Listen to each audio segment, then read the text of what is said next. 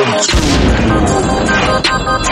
Wrestling Alliance Radio. Names on the Titantron, now it's time to get it on. Choke Sam, let's tend to bomb. This is wanna carry on. Black Crook, I'm the big boss man. Known to be the whole effing show. Van Dam. Chill up with my wrestling alliance fam. Paradox tribal chef. Duck bang. You know me. Rim, he goes ham. This a new corporation. McMahon. Hello, welcome to War Wrestling Alliance Radio, where we'll be discussing the King of the Ring, past winners, and future winners, hopefully. And then Kenny Omega, is he actually a great champion? Tony Khan gloating too much, and what it takes to get actually fucking over in wrestling. Let's listen in right now. man Tony, bro. Like, Thomas yo, y'all, Khan. y'all dragging with my man Tony, bro. Thomas Khan. Nah, he Thomas Thomas. Thomas. He, Tony, he Thomas. Tony was cool. Thomas. Now he turned into Thomas. Hey, listen, He got his hair. Thomas Bartholomew ain't saying ain't, is talking this shit, bruh. It is. Yo, he is talking Here's this the shit. thing. I have no problem with shit talking. I can live with shit talking. I'm a Right. shit talker. The problem is what I'm having is right. Your shit talking is starting to confuse the shit out of me. Okay, you sitting here talking about AEW. We did it. We won the key demographic. That I alluded this already. Y'all saw what I put. That's like you getting smacked by 50, right? But you talk about, oh well, we scored more points in the fourth quarter though.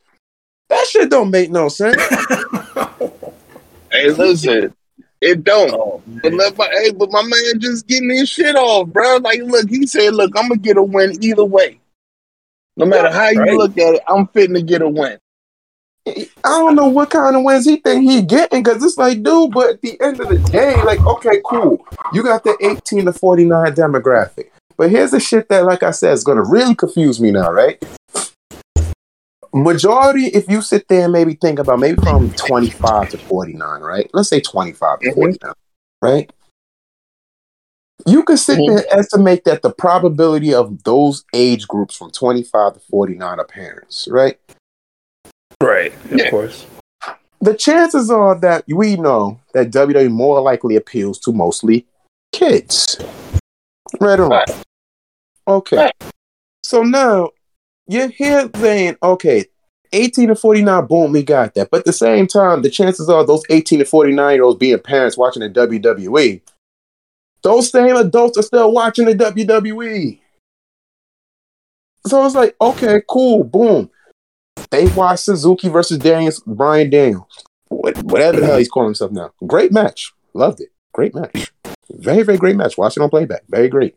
However, the end of the day, we all looking at this shit like me. I'm looking at it like this is getting really stupid now. It's not like okay, we go on the head to head. Let's see who puts on the better show. Now at this point, it's like, oh well, I'm just gonna go just talk my shit. Hope you fail. And then next thing you know, it's like at the end of the day, you still lost within those ratings war, but you're happy about the key demographic? No, I can't. Means nothing. Celebrate the small wins. The small wins count just Right, yeah. as the big wins. Nah, Oos. Nah. See, me, I'm from a generation where if you lost that field day, you don't sit there and get happy because you participated. All right. That's the hell's the problem. We get participation trophies out here. We don't do participation trophies. Hey, fam, personally, I think the ratings war is a whole dumb. It's dumb. Period. I I agree. get why it makes Fucking sense. stupid. I get why it makes sense or why people care because it's cable. But like honestly, bro, most people are either a recording the shit and watching it later, or watching that shit on YouTube at another time. So like, I personally think the rating wars is dumb. But like, I guess if you want cable, this shit matters. So for him, I guess he like, look, fam, we getting our asses spanked, but this right here is what we gonna home in on. Right. Why? I have zero fucking clue. I have no clue. But here's the crazy part was I said this the last time. Sports are subject sport is very subjective. You're going to watch and support what you like the most. So my favorite wrestler, obviously, is no secret, is Roman Reigns. Chances are, whether it Raw, SmackDown, NXT, AEW, they could come on the same time on different channels. I'm going to watch the person who I appeal that appeals to me the most. That's what's going to happen anyway. And there was something that I thought about too. You put on Bryan Danielson versus Minoru Suzuki. We all know who Minoru Suzuki is, and we know how bad of a man that that guy is in the ring, right? And But Basically, the wrestling part of uh, of a yakuza that you don't want to fuck with. Right. And my thing is with that is like, yo, this man, hardcore fans know who he is. So anybody who watches New Japan, AEW, Ring of Honor, WWE, uh, WOW, whatever the case may be, you know who these guys are. But the thing is, though, now if you're trying to appeal onto a cable setting where not everybody on that setting is a hardcore wrestling fan or don't follow the product like that that deep, it's going to make it really harder for you to sit there and expand on your ratings now because it's like, who the hell is this guy? Like, you see what I'm saying? And the guy that you have him going up against with is someone who's synonymous synonymous from what company again? WWE. WWE. So it's like, yeah, I get it. It's okay if you want to sit there and like, yeah, you know, we won this rating war. You want to throw your little tit for tat like Sasha and Charlotte did. You know, Mm. no, not Sasha and Charlotte. Charlotte, Sasha and CM Punk. They had their little tit for tat. You know, it's a little not even crazy, but something. You know, it's a little banter. But you talking shit like, hey, look at me. I'm the guy with some new shoes in the classroom, and then the seniors in the class like, I don't give a shit about what you got. I've been had them shits, and I like, I like keep it pushing. like you know, it's I don't know.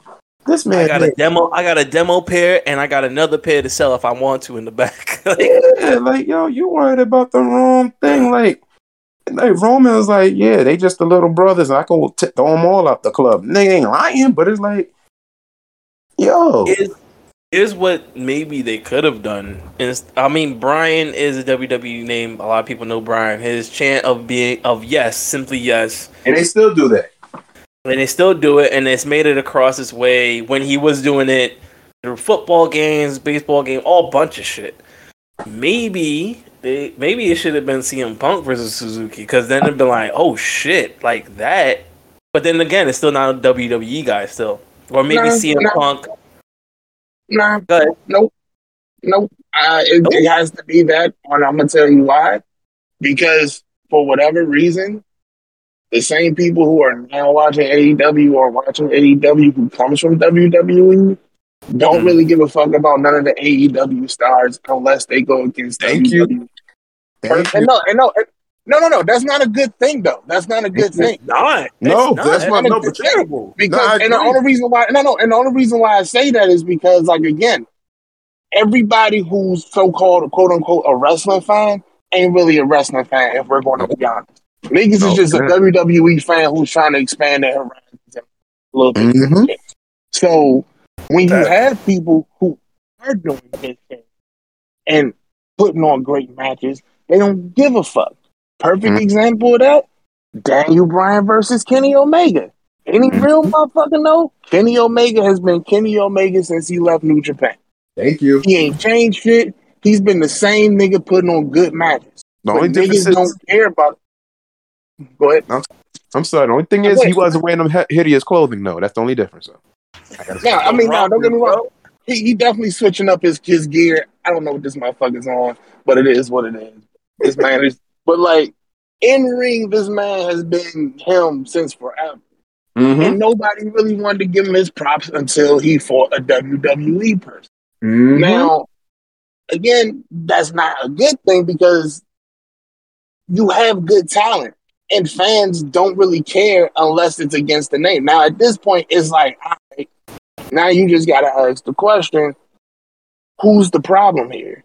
Is it the fans watching the show and expecting WWE from another company? Or is it that just AEW ain't doing good with selling the characters that is there? They're not. You see what happened to where they started, who they was trying to push. Like with guys like Jungle Boy, they was trying to push him. They had guys like Orange Cassidy, they was pushing him. Darby Allin, they pushing him. Now when you started getting an influx of guys with Adam Cole coming in, Bryan Danielson, CM Punk, um, Moxley, they was always gonna push him anyway. They bought in Miro. They brought in guys that were synonymous with the WWE because these guys been traveling all over the place on a very big platform. the guys that you're now trying to push, you have them on Rampage or you have them on Dark, which is cool. But at the same time, you're going away from building up your own brand. It's just as what Kenny said about the WWE. You're bringing in legends and guys to get ratings, but sir, you just had the Big Show squash QT Marshall at one of your pay per views. which was dumb as hell. You had Goldust fighting his brother on television. So it's like, dude, you got guys that's legends on there too. Now you brought CM Punk back. Why? He's considered a legend, and in some people's eyes, he's considered a legend. So Bryan Danielson, he's gonna be considered a legend. These guys, regardless what their relationship with Vince may be or not, they're gonna be put in the Hall of Fame in the WWE, no doubt about it. But these guys are synonymous. Same thing with TNA. When they was hot, they brought in guys that were synonymous for what company? The WWE, Booker T, Scott Steiner, Kevin Nash, thing from WCW, Christian. You had guys that were there that were popular from the WWE. Then you sat there, Jeff Hardy's another one, Mr. Anderson. Then you started building up your own guys like AJ, Christopher Daniels, Roode, Storm, Eric Young. That's what all these wrestling companies do. All of them. WWE's probably the only one. Well, now I mean I say that because they did that with WCW when they started the they bought them out. But they always swiping up the talent. Nah, but yeah, but at that point, when you buy out the company, I mean, like when you buy the company, like, yeah, this shit is mine now. I'm gonna do whatever I want, like why I want with it. You know, you can do what you, you know, do as you please. But you see that most of these guys that he did, like a Booker T, a Chris Jericho, you know, these guys are Eddie Guerrero. I shouldn't evoke his name, but he did win the World Heavyweight Championship. But I think y'all know who I'm talking about. But um, Mhm. yeah, Mhm. these guys became champions and they became popular champions. Rey Mysterio's another one. So it's like, it's cool what they're doing. Like, again, I don't knock on AEW at all. I like watching AEW. Even sometimes they got shit that don't make no damn sense either, but I do enjoy watching it. But I feel as if he's more focused on let me beat them so I can talk my shit opposed to let me sit there and build up this company so they can sit there and lead this company into the future. Because that's really what it's looking like now. That's just the same thing with his whole like the whole thing we was talking about before. He had the the diversity as champions. Mhm. We still waiting on that shit. Like that bullshit with the Lucha Brothers. You had them lose to like uh, I don't even know what they fuck FTR. You had them lose to them for what? For what? Zero reason. But I Yeah. have a counter- Now go I ahead. have a to your to what you were saying earlier, like ratings and, and this, that, and the third, right? Like, like he is on that on that tip. Uh, let me beat them so I can talk my shit. But again, why is that though? Like, like we can't sit here and act like the fans aren't part of that reason as well as to why he's like that. Because ultimately, AEW came out, motherfuckers on day one was comparing it to a company that's been around since the 80s. Mhm. WWE. So boom, they tried doing their own thing. Fans made it about the company. Both sides, by the way. I, I want to throw that out there. Both sides made it about the company. I so agree. boom, he does that. He continues doing him, pushing whoever.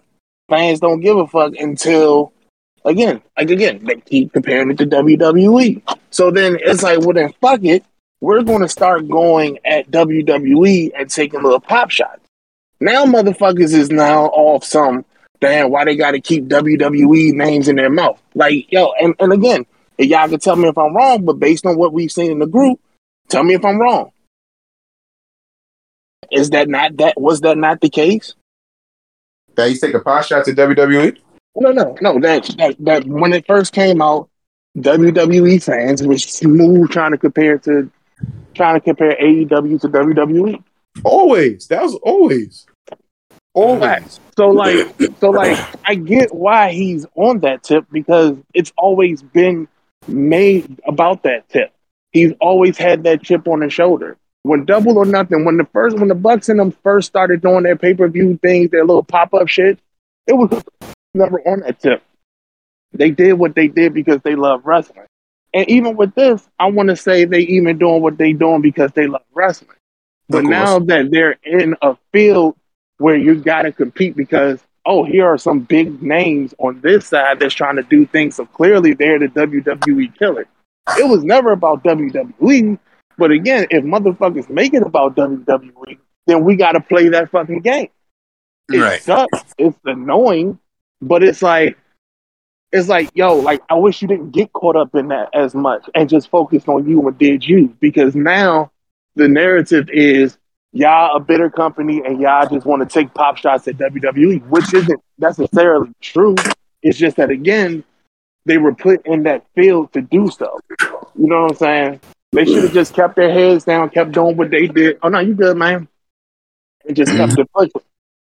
I feel like I feel like they need to just go back to square one and just start pushing the people that they have and stop relying too much on WWE people. But again, they have to because they're in that field where they have to. Because again, people don't care because the bias is this, that, and the third, which is which is bullshit. But that's all. Well, I'll say this: what they do have is exactly what MJF stated. They do have the four pillars, and those four people, whether you know Tony Khan wants to talk, whether WWE wants to talk shit, and it's literally it seems like it's just WWE former WWE guys talking shit about regular WWE guys. Is like, y'all y'all talk shit. But MJF was definitely correct because the eyes do go straight to the television. I'm sorry for me. When I see MJF, I want to hear how this motherfucker's gonna go off on somebody and then be a complete asshole this time, or his in-ring ability, very old school, not that great, not that exciting, but very old school. So like he could talk shit and walk it. Darby Allin, every time this kid's on, you got to be like, yo, you got to watch him. Ever since he started, um, sorry, Jungle Boy. Yeah, as well because Jungle Boy, every time Jungle Boy's on there, you you see a major star potential, but somebody's got to start somewhere. TNT title for that man. And then who's the last one? Orange Cassidy. Exactly. A gimmick that was made up that was a joke the entire time in the indies. But as soon as that motherfucker started running at full speed, everybody's like, oh shit! He can fucking wrestle. Let's go. Uh, AEW needs to keep that pressure on with these four pillars, along with other people, of course, that they have. But they need to keep that pressure on with those four. MJF should be going for the title. I agree. he should Boy be. should be going for the TNT title. Why I is mean, he should Darby Allin not upset and be like, I want my fucking title back now? Because, bro, again, how can you when again when you try to do that, nobody gives a fuck until you be like, yo, something, something, something, WWE, something, something, something, WWE, and then they feel like they gotta cater to that shit, and then that's why you get pushed. Those people get pushed back down the list, which is trash. I got a scenario for you guys. Oh, What's up, bro? Hello, how are you doing? What's going on, fellas? Sorry for chiming in in the middle, but I'm happy you guys mentioned MJF. Uh, I think with what's going on now with Hangman being the number one contender, you see how he garnered so much sympathy in his last promo. How fitting could it be for MJF being a heel to take that AEW championship from Hangman in a heelish way? I think that would definitely be a good move for him whenever they decide to take that title off Hangman. I would agree. That's the first person that comes to mind when it should be one of your champions. What garners more eyes? What garners more eyes to people wanting to see things? To me, it's not really the face having a title. It's the faces chasing the title from a nasty, dirty fucking heel that you want to see lose. It happened with. It happened in the past. It always happened in the present. It's gonna happen in the future. Then, Who was a major? Who was a major heel back then in the eighties? Mm, In the eighties, Yeah. Think That that depends on how you look at how the face is booked, though. Like someone like Eddie Guerrero, when he was a champion, and how he kept retaining the title sometimes. Oh, I mean, Or Stone Cold Right. Steve Austin, where he wasn't even really a face, he just did whatever the hell he wanted to do it, and to anybody who got in his way. okay.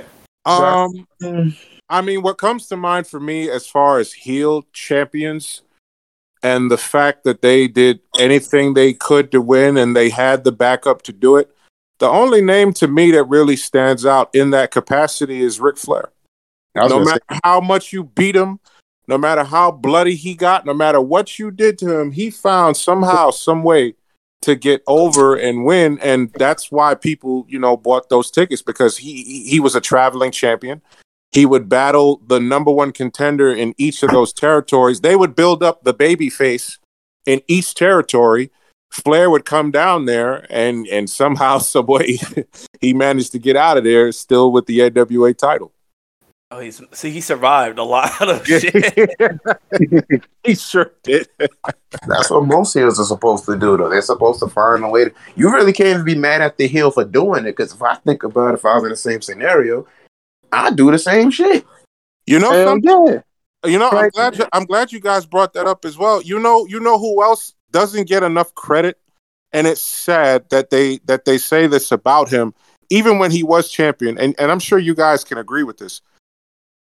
We all wanted Triple H to get his ass kicked so bad when he was champion. Yo, oh, Hell yeah, Oh. bro. Hell yeah, bro. absolutely, bad. He would. He would get his absolutely. ass kicked so bad. here, here, here go, here go, here go. See a thing that between me and you, uh, I'm the game. Uh. It's a 20 minute promo of him having th- like uh, some kind of throat problems, and you're like, "Fuck, man, come on, this." This is the title. Shit. Yo, but Triple H was one of those natural heels, though. Like I'll never forget the day he took a dollar. He took a dollar out his wallet and flung at Booker T. I said, "Oh no, Yeah, that was wrong. That oh no!" I said that oh, that was in the streets. Booker would have lit his ass. And Booker did whoop his ass too, though. But I was like, no. If that was You some know- heel shit, Yeah, and you know what? What what also made it work? Jim Ross. Mm-hmm. Because Jim Ross hated Triple H. And anytime Triple H did something dastardly, he would say, "Oh, that son of a bitch, that no good bad, all that stuff like that." Like that's what's missing. yeah, what? Facts. Facts, bro. you're right. Oh. You're right. Yo, Booty Saxton on commentary. So yeah, you're right. I I I miss the heels like that. I, I don't feel like we have enough of them. We have annoying heels, Yeah, Yeah. Right? And then but we but the dominant heel is definitely Roman Reigns. But when he does a promo, I actually want to listen to the motherfucker. I'm like, yo, you've been doing so great with your shit. I want to hear you out. Hang on, hang on. Triple H, was, Triple H was the one to take over the first 30 minutes of Raw every fucking Monday. You're like, yo. Can we really call Roman a heel though? Can we really call him a heel? He's supposed to be the heel, but can we really call him a heel? He- heel tactics, yes, but He did heel tactics and he was shit. well, this actually brings up Duck's uh first concept for the show today. Actually, was what is it the fuck that gets people over? If I'm not, Nah, nah, nah. The sorry, I'm fuck sorry, I is over. misquoted. The Huh? fuck is over me. What the fuck? What the is fuck over is me? over me? Yes, there you go. I'm, I'm You sorry, I gotta, misquoted. you gotta say that shit with your chest, bro. there are so there's so many definitions of over. I'd love to hear what you guys. What do you guys think? Ooh. Um, Uh, okay. Um, I guess I'll go first. Um, to me, being over means you was able to successfully get the gimmick or character to a point where it actually works. If they're heel, they actually get booed as a heel. If they are face, they get over. They they get cheers. The character becomes popular and it gets it does what the job needs it to be. To me, that's what over me. Like I don't want to say, yo, it's when you get it. I don't, don't want to use the word over to describe over, but you know, you you you you you get your character with to please the fans and to successfully do it, whether it be face, heel, anti-hero, whatever. To mm, me, that's what I think of when I hear the word over. Because it's easy to just be like, oh, it's when you get your character over. Yeah, that's easy to describe. Who's Okay. next? I guess I can go. Uh, you, you know what? You know what the issue with that is. There could be a wrestler that's over with the fans, but not Mm. over in the office, and that right there causes a lot of issues because we've seen cases where a guy like Batista, when Mm. it intrigues me when when Evolution was going what they were going through. I'll use him as an example. And Michael P.S. Hayes used this as an example where he said, Batista started to do things that caught our eye, even though the crowd was cheering for him, and they couldn't wait till he turned on Triple H and dropped him through that table and decided to challenge him for the World Heavyweight title. The crowd popped. Management saw the dollars with a guy like with a guy like Batista. Now, when you look at a guy like Bret the Hitman Hart, who Mm. was indeed over with the crowd, look at all the hurdles and hell he had to jump through just to get another chance to be the World Wrestling Federation champion. And this was after the standard that Hogan set. So now we got to go into the new era, and Bret has to work twice as hard just to show management, hey, I deserve to be champion. So even though you may be over with the crowd, meaning they like you, they react to you, and that's one thing that is a big, big, big factor. I think Natalya said this in an interview. As long as we're getting a reaction, that's good. But when you're getting in the ring and it's dead silent, that's a problem. So if you can get the people and get management to look at you and invest and put stock in you and saying, hey, we can put a title on you, or we could put it, uh, uh, put you in a feud, or give you more TV time. To me, that is the definition of over. You got you got to, you got to play both. You got to get the people, and then you got to get management. If you can do that, you are you are gone. Some people are able to do it right away. Some people it'll take a little bit longer, but I feel you got to get both. That's the only way you're gonna make something. I agree. I agree.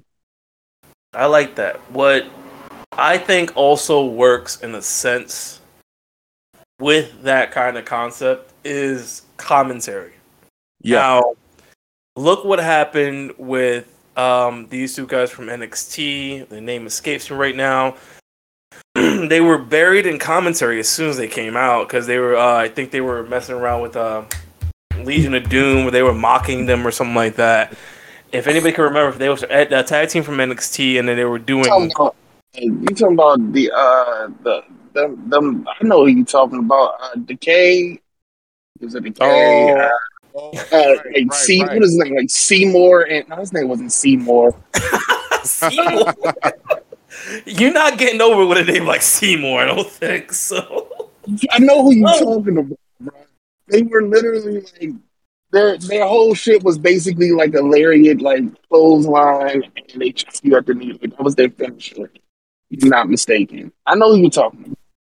Damn, they really suck because I can't remember. They don't suck, but his name was like Viktor and something, right? It's the it's the Yeah. ascension. The ascension. Yes. Thank Yes. you. Oh, I was for. I was like, somebody gonna get it. It's Viktor gonna Konnor, I believe. get it. Now, Oh, the man. Ascension Wow. on, on NXT, they guys.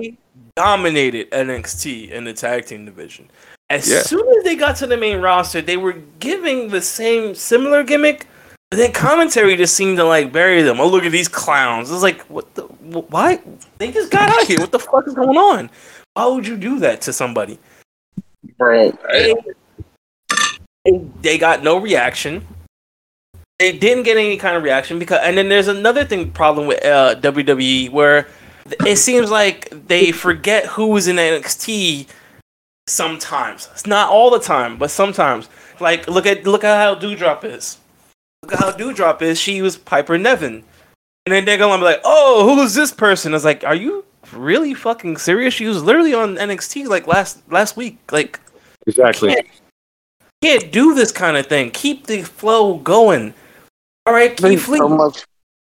I was gonna say, I think with that, bro, I think it's too much for the fact that like they're also trying to get themselves over and try to, you know, get their stock up as well. That they hmm. often forget that they have a job and their job is literally to get the talent over or just do your fucking job. You know what I mean? Right. And then uh, they, they then wa- what winds up happening is you have these guys that fall in. They start having matches. They start looking great, and then creators like, well, we don't have anything for you this week. And it's like, why? How? Don't you get paid enough? This is what you get paid to fucking do, man. I know Well- Vince be ripping up scripts and whatnot, but still, Well, Try. Here's the, thing, here's the thing with now with creative, and I think this is what the problem with superstars being over. Let's say 20 years ago, in 2001, you would never see Stone Cold Steve Austin tagging Triple H in a photo or hang or taking a photo together drinking a beer. You would never see that. You would never see The Undertaker and Kane just chilling. uh taking a selfie. Doing some shit like this. And this is the thing with the times that we're in now is that we have access to everything literally at the at our fingertips. And we're seeing wrestlers hanging around each other tagging each other saying appreciate you. One's supposed to be a bad guy the other's supposed to be a good guy and they're talking like they've been friends for years right? And it gets to a point where now because we see these same superstars in their personal life.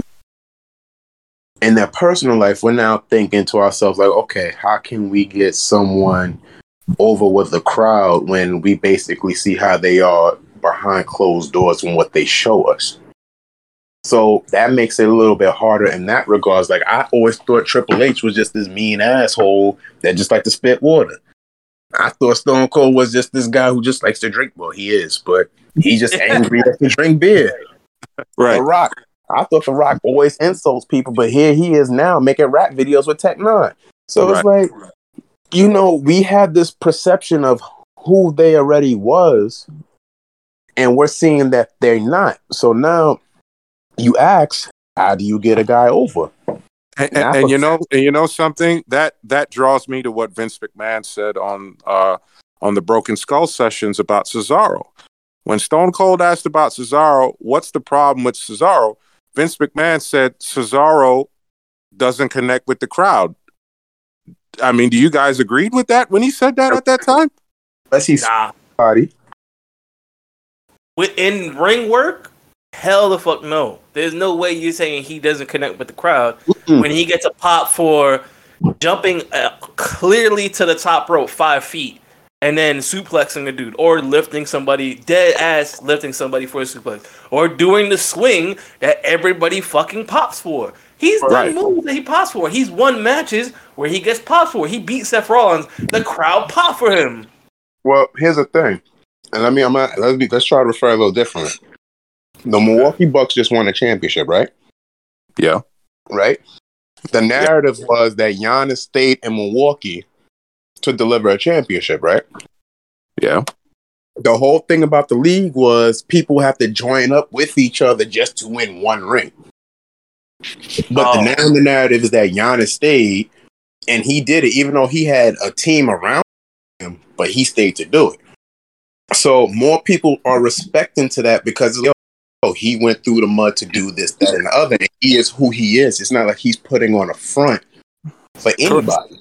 Correct. So now I'll bring it back to the wrestling spectrum. Look at Roman Reigns. I'm not saying this is how he is in person or in public on a daily basis. Because most people sit there and say he's really a good guy in person. However, it's not like he's now being this guy where it's not believable. He's acting like a legitimate asshole. And I believe that some people are legitimate assholes. so when someone's being organic and they're showing parts of themselves of this is who they are or this is who they could be instead of something where it's like, oh, okay, you could wrestle in the ring. Yay. What else can you do? You see what I'm saying? It's like after a while, the Correct. same is still. Like you can watch basketball and everybody goes crazy for a dunk, right? Yeah. But if all you could do is dunk after a while, and you've been in the NBA for five years, and all you're doing is still dunking. Now you gotta switch something up. So Now- is what has he switched up for him to really go with the crowd. Right. Right. Like- and they, there, there's still the fundamentals that you still have a team behind you, and Yeah. everybody else needs to be a part of that shit. That's how you win. The dunking is cool. That is the icing on the cake. But still, we need some points and three pointers on the ground. and that's why when you when we look at the shield it was the same thing with evolution. When it was played out on tv that randy orton was supposed to be the diamond in the rough. He was supposed to be the one. And the mm-hmm. person that they the, the person that got the shot first they said it themselves. They said that was supposed to be randy orton taking on triple h at wrestlemania Mm-hmm. it was Batista because the crowd told the management, "This is the guy we want." Mm-hmm. So, and and and and look how long it took with with Bryan Danielson or Daniel Bryan, whichever one you want to call him. They did all those things, and he kept jump jumping, hurdle, hurdle, hurdle, and it made his victory a lot sweeter. I go back to the Shield because on TV, people said, "Okay, the best wrestler is Seth Rollins." the promo guy is Dean Ambrose, and the guy with the look is Roman. Mm-hmm. The heavy, the heavy. That's how they played it on TV. Now look at where we are now today. How everything has changed. Mm-hmm. Whoa, that changed so fucking much. Holy crap. Woo! it's crazy I now, mean- man. you got Seth Rollins coming out like a Batman villain, and I'm not gonna I'm not gonna fault Raw, uh, Drip Drip Rollins. They put the drip drip name on the wrong motherfucker. One. so that was that. But he he he shows up, he Yeah. wrestles, he does promos. I'm like, holy shit, complete package. And that guy. Mm-hmm. Ral Roman Reigns, suffering succotash to literally being a mafia boss. Yeah, Acknowledge me, and people are literally chanting his name. When he had that chant in the garden, I said, "That's it. That's it's over. it. It's you over." won the garden. It, you got him. Yeah. That's a general rule. If you win in the garden, you got You the audience right. behind you. You're good, bro. You're goody, and you, nah, your merch is selling. Don't worry about it, bro. And that's the his merch is literally selling. Like I just went on there, and like sometimes I'll go on his merch just to look to see if there's anything new. Acknowledge me T-shirt sold out. You That know what's interesting? You, you know you, you know what's interesting? I, I'm I'm glad we I'm glad we got the shield in here. You know who who is the standard bearer as far as what told us what was going to happen with each of these characters? Now that I think about it, Ambrose, Brock Lesnar, that's true. Oh, because Brock wrestled all three of these guys. Mm-hmm. Uh huh. Now look who's wrestling him again real soon. Mm-hmm. You're right. Also, look look at who's the only one that never gained the W. There you go. Ambrose had that whole hardcore match. I don't know why he brought a chainsaw out to support it. Remember the the go home show? That was a bit weird. It's like, a, or he It had like was. a trolley of fucking things to have. It's like, all right, bro, wait, what the fuck? what are you doing? And it didn't even last that long. It was very dry. Yeah, and and, and it was But because you had and- Seth Rollins come out. Seth Rollins got the W. right. Roman Reigns got the W. Romans got the Romans got the W and more. Mm. Mm-hmm. It's like, what do you gain from it? Roman gained so much from doing this thing with Brock. It's like, wow, you know. So it's like it's like it's like a complete change around. Look what look what Jon Moxley had to do. Jon Moxley not only had to go to AEW, he also had to go to New Japan. Mm-hmm. his his time in New Japan, I think, helped a lot Yeah, with how he is now. Because by being in New Japan, it helped him. It helped him gain a better sense of how can I make. Because if you can make a Japanese audience pop, exactly. you're you're good. Yeah. Because Japanese audiences are very respectful. They stay Yeah. quiet. It's not quiet in a bad way. It's quiet out of respect. and Exactly. applaud afterward. They were popping for him during his matches, and No then shit. the applauding, standing up for his matches afterwards. Because like, yo, this is hardcore stuff we wanted to see, and he did it. So, And, yep. And how do you compete? How do you compete? How do you compete in the G1 and still come to American TV television? The G1 is a full balanced breakfast. Mm-hmm. Bullshit. You got to be a different type of beast to do that. Well, Duck, you want to say something real quick? Go ahead. I'm sorry. Man. Yeah, I, I don't think I, I, I don't know if I can agree with the idea that that's something he necessarily had to do. I think he That he had to go to Japan. Right. I think it was great that he did go to Japan, but like I don't think he had to do it. Like that man, skills is just his character never could really display it. I think he wanted to prove himself as a wrestler. I think so too, and I mean for that purpose, yeah, I'm glad that he went. But like on some like, yo, he had to go to learn some things. Right. I don't know if I can agree with that. I do agree he did go to prove himself as a wrestler because if you know, you know. And that man is a whole technical machine. It's just that he did. That's it. He just doesn't show it, or he never had a chance to show it. But like he already had the necessary skills. It's just that his character and shit just never made any sense to do it. Yeah, the whole pooper scooper thing that Vince wrote for him. Right. he hates he, it. he he attacked the entire authority with a hot dog cart, and I'm like, I "This is mean, what y'all doing? Is I- what y'all doing now?" I think when he went to Japan, he went to go find his love for wrestling again, to be honest. I agree. At that point, when he left, yeah, you have the whole pooper scooper, you have the gas mask. I like the jacket that he had though. It gave me Yeah, triple vibes. Exactly. That was fly. That was It's fly. a fire jacket. Right. and sit there and cut a promo on Roman about having cancer, and he did not want to do that shit at all. Nah, no, he didn't. And it didn't even really get him heat like Vince thought it would. So, because they know that, like, come on, that's like one of the things where it's like assaulting our challenges. You know, at the end of the day, that them boys are tight. Come on, exactly. And when he was coming back, there was going to be a reunion regardless. So it was like, how even try to play it off like, oh, well, yeah, we're just going to say this. It's over. So my thing is just that when he went to Japan, I think he went to go find his love for wrestling back. Then that's when he went to AEW because when AEW just started at that point too. So I think he did that just to find that release. He said, all right, let me step back, go to Japan.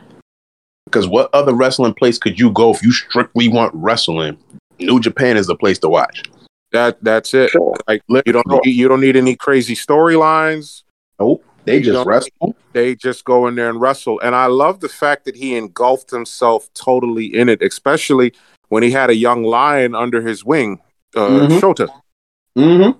Shota went with everywhere that he went, and it's crazy because Shota was supposed to be teaming up with him again. Everybody was waiting for that reunion to come when Mox went back to Japan, but Shota was uh, he was nursing an injury, and Right. Shota, Shota put out a tweet where he was like, for his birthday, Moxley gave him.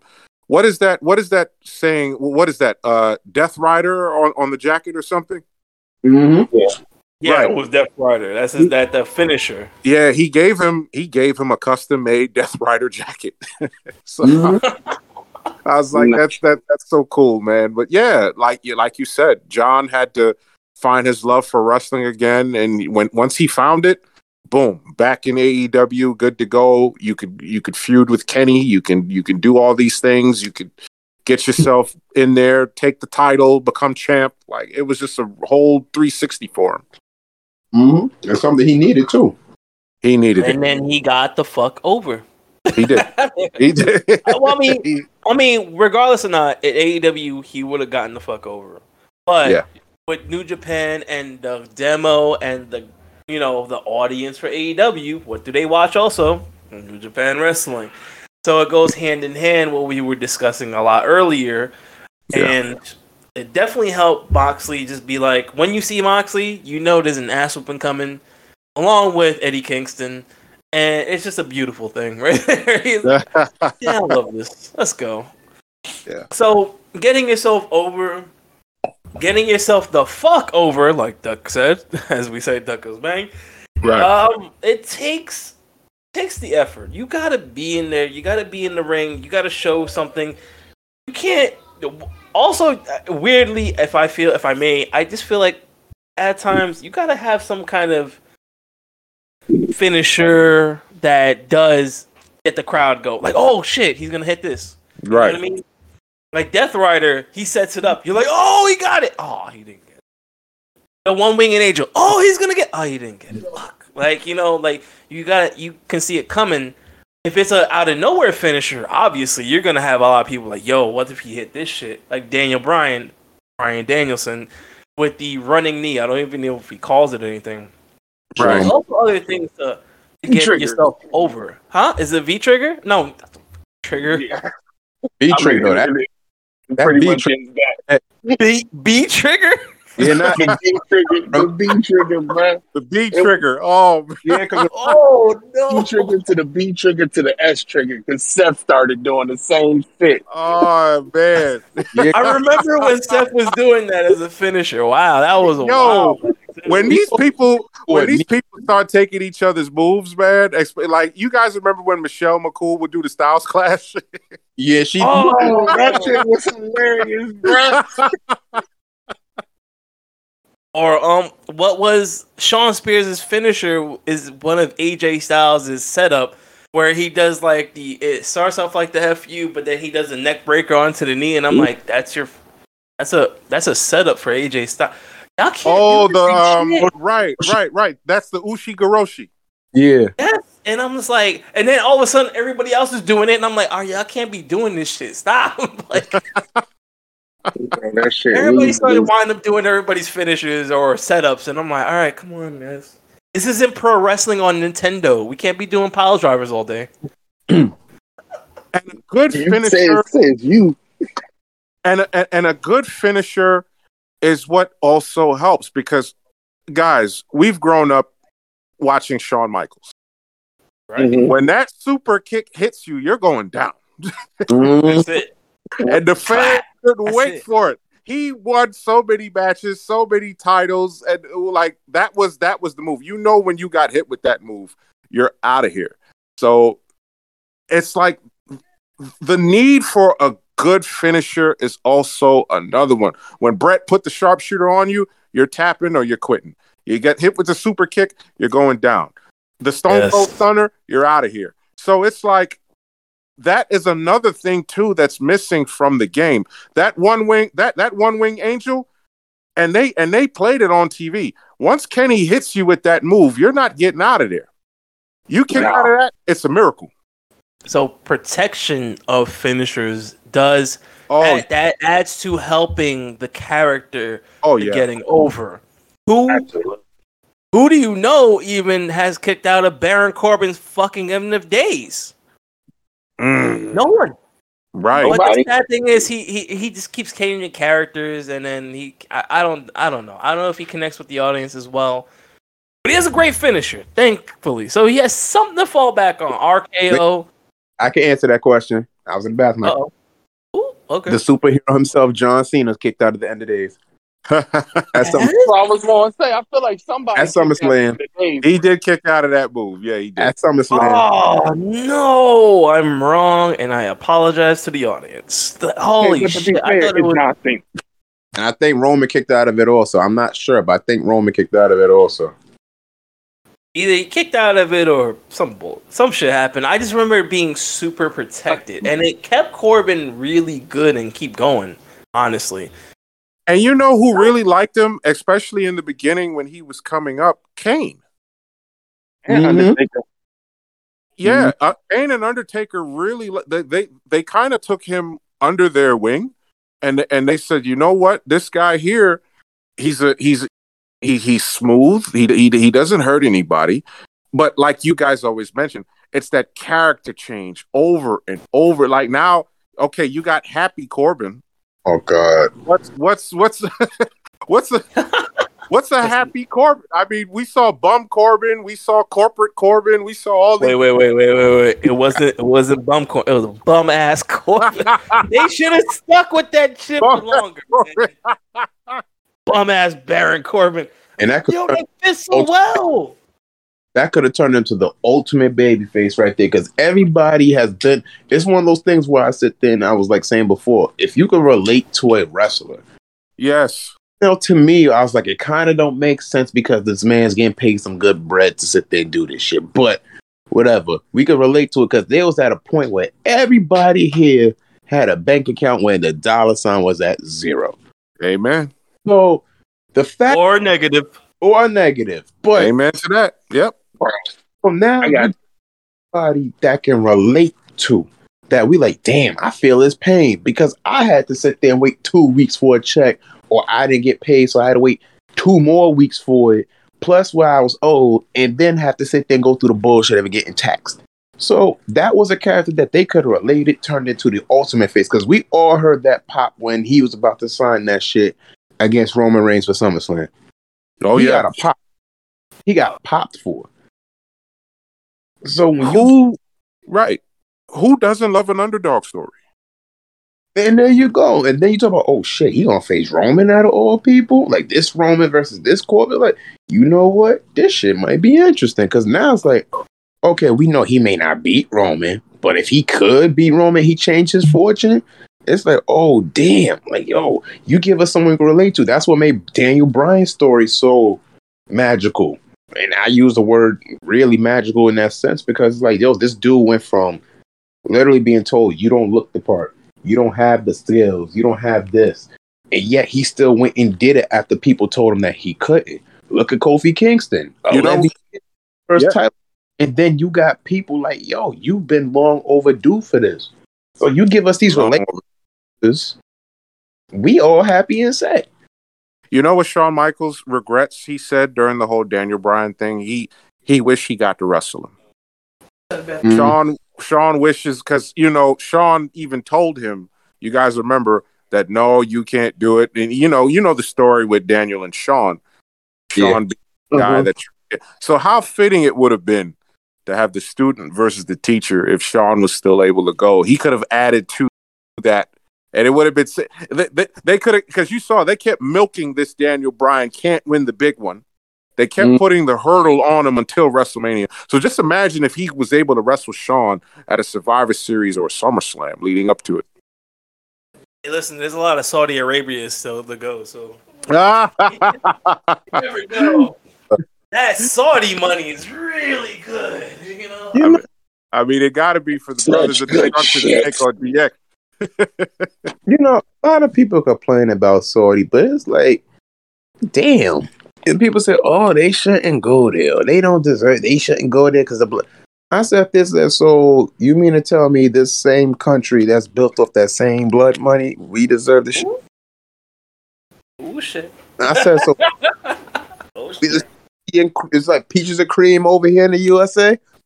right, Yeah, I- I- acting like shit is sweet over here, bro. right, exactly. So, but There's they blood money going around in some form or fashion every damn time. It's no, it's no tea party over here. But but but looking at that, you know, the biggest match all the, uh, that, that that's going to get the crowd real hype is is crime on crime. I'm talking about Mansoor and Ali. yeah. he's on with shit. Oh, shit. Under- You know, that these papers. Yeah, those That's- guys. My, Those my guys. wife, my wife was checking Mansoor out yesterday. Yeah. Like, you know, he's handsome. and He's a handsome guy. He could go. I honestly see. Look at that. And he's like, oh, why can't he get a push? Why get him a push? Damn. I'm like, all right, listen here, wife. No, I didn't do that. I didn't do all that. But I agree though, because man, Mansoor is uh, is amazing. He he did have a undefeated streak, and then it disappeared because of Sheamus, and it was like, why did y'all do that? Like, what the fuck? Yeah. Is the point of that? because because he got over over there. He he he beat Cesaro over there, and the crowd. It's like they couldn't. Okay, we're gonna bring him here to the states. We're gonna put him on, and it's now it's like, now what do you do? you take away the mystique of him, and then and and and then you pair him with Ali, and people were upset. I was upset too when they split the team with Ali. Yeah. It was a it was a great something. dynamic. They could have Oh. did something, yes. They should have stayed. If you're gonna do the odd couple thing, It worked. that would have been the best one to actually keep going with the with the thing. And you didn't even have to have a match at, uh, at Saudi Arabia. You could have just kept going with it. Maybe they have a tag match. Maybe something breaks down during that tag match, and then all of a sudden the the Saudi crowd is like, "What are they doing?" Like, do it there. Now you have the Saudi crowd wanting to watch what's gonna happen And next. you know what? You know what? They got the tag team title shots at Randy Orton and Matt Riddle over there. Yeah. Exactly. What a match that would have been, especially with the crowd participation. And the Saudi crowd's pretty loud, actually. You know, They are. They get involved. They get involved. They are You see the little kids. You see the little kids on their tablet. Like I don't know what this is. I'm on my TikTok or whatever the fuck. That's fine. But the adults are all into that shit. They're like, "Wow, what is it?" Like, you gotta That- appreciate. Yeah. Yeah, you can call it blood money, right? But then you gotta appreciate the fact that they are super into this sh- wrestling. They are like, wow, we don't really have this. You know, we don't have indie things and talent doing this. So, uh, to say that without Saudi money, it's it's uh, whatever. Um, Like- that Yeah. well, that could go to the next thing. If you guys have any, what do you guys feel like you have as predictions for Oh. the Saudi Arabia pay per view? And Goldberg is one in unfortunate. Say it again. Goldberg is winning, unfortunately. That's that bullshit right there. Goldberg's beating Bobby. You know, you know, this storyline, so- this storyline's so fucking dumb. I, I- I have to- I'm sorry, I have to go off. So let me get this straight. You getting your ass whooped by Bobby Lashley, rightfully so. You sat there and botched your knee injury like you botched everything else. And now all of a sudden you acting like Bobby Lashley literally sat there and went and just attacked your son for no reason. SummerSlam two goddamn months ago. You mean to tell me you didn't see none of the tape where your son jumped on his back? Exactly. Like you see this the shit that I'm talking about where WWE kind of insults the intelligence. Like any man or any person who has someone jump on their back is gonna get the chance to fling them off and yoke their ass up. That's what Bobby did. And you're acting like this man just literally went and just yoked up your son for no reason. MVP Bobby was right. Bobby Lashley should have shown from footage of when fans got their asses whooped. This is what happens when you jump in the ring and you're not a wrestler like me. And it goes and it goes to show you the face and the heel. Bobby's a heel. He did what he was supposed to do. This goes back to WCW Nitro when Sting got betrayed by WCW.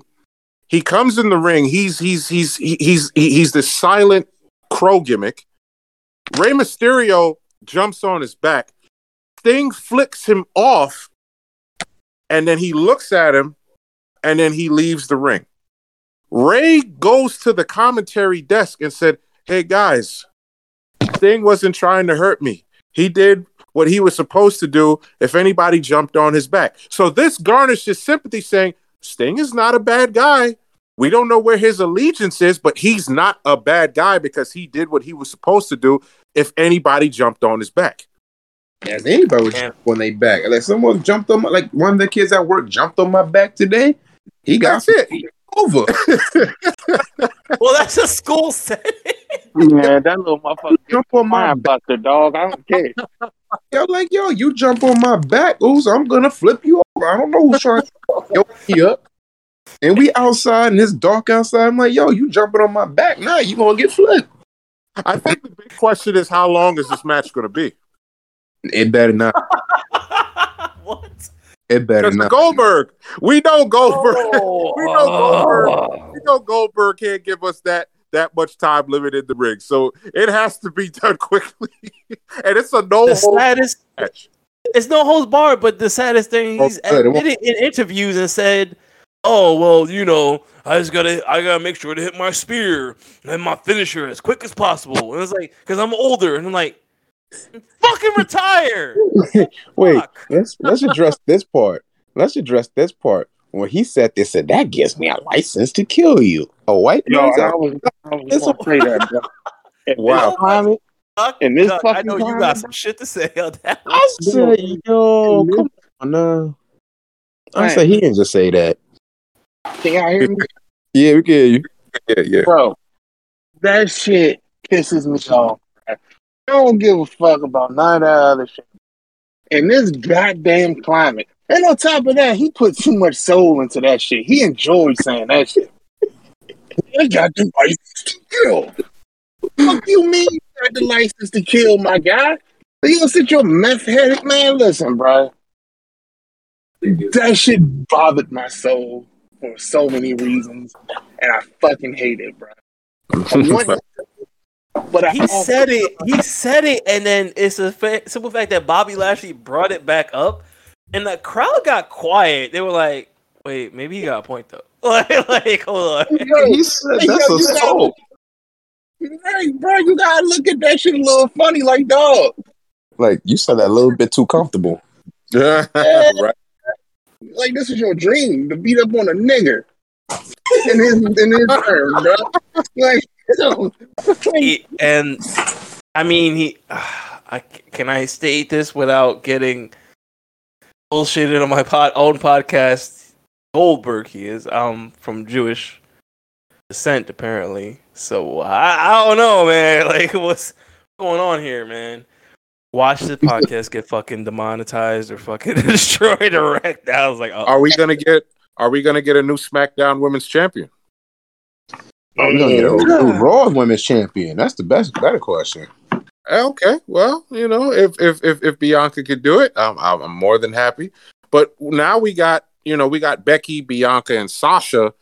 So, hmm, this is I think in Saudi, they're in for a really good match. I mean, there might be some botches here and there because a three way match, usually you have to communicate a lot better, from Yeah. what I'm told from uh, our previous indie partner, Dashing D. Uh, th- it's harder to communicate because you have to, like, oh, I'm going to do this, I'm going to do this, I'm going to do this, you're going to do this, and I'm going to hit this.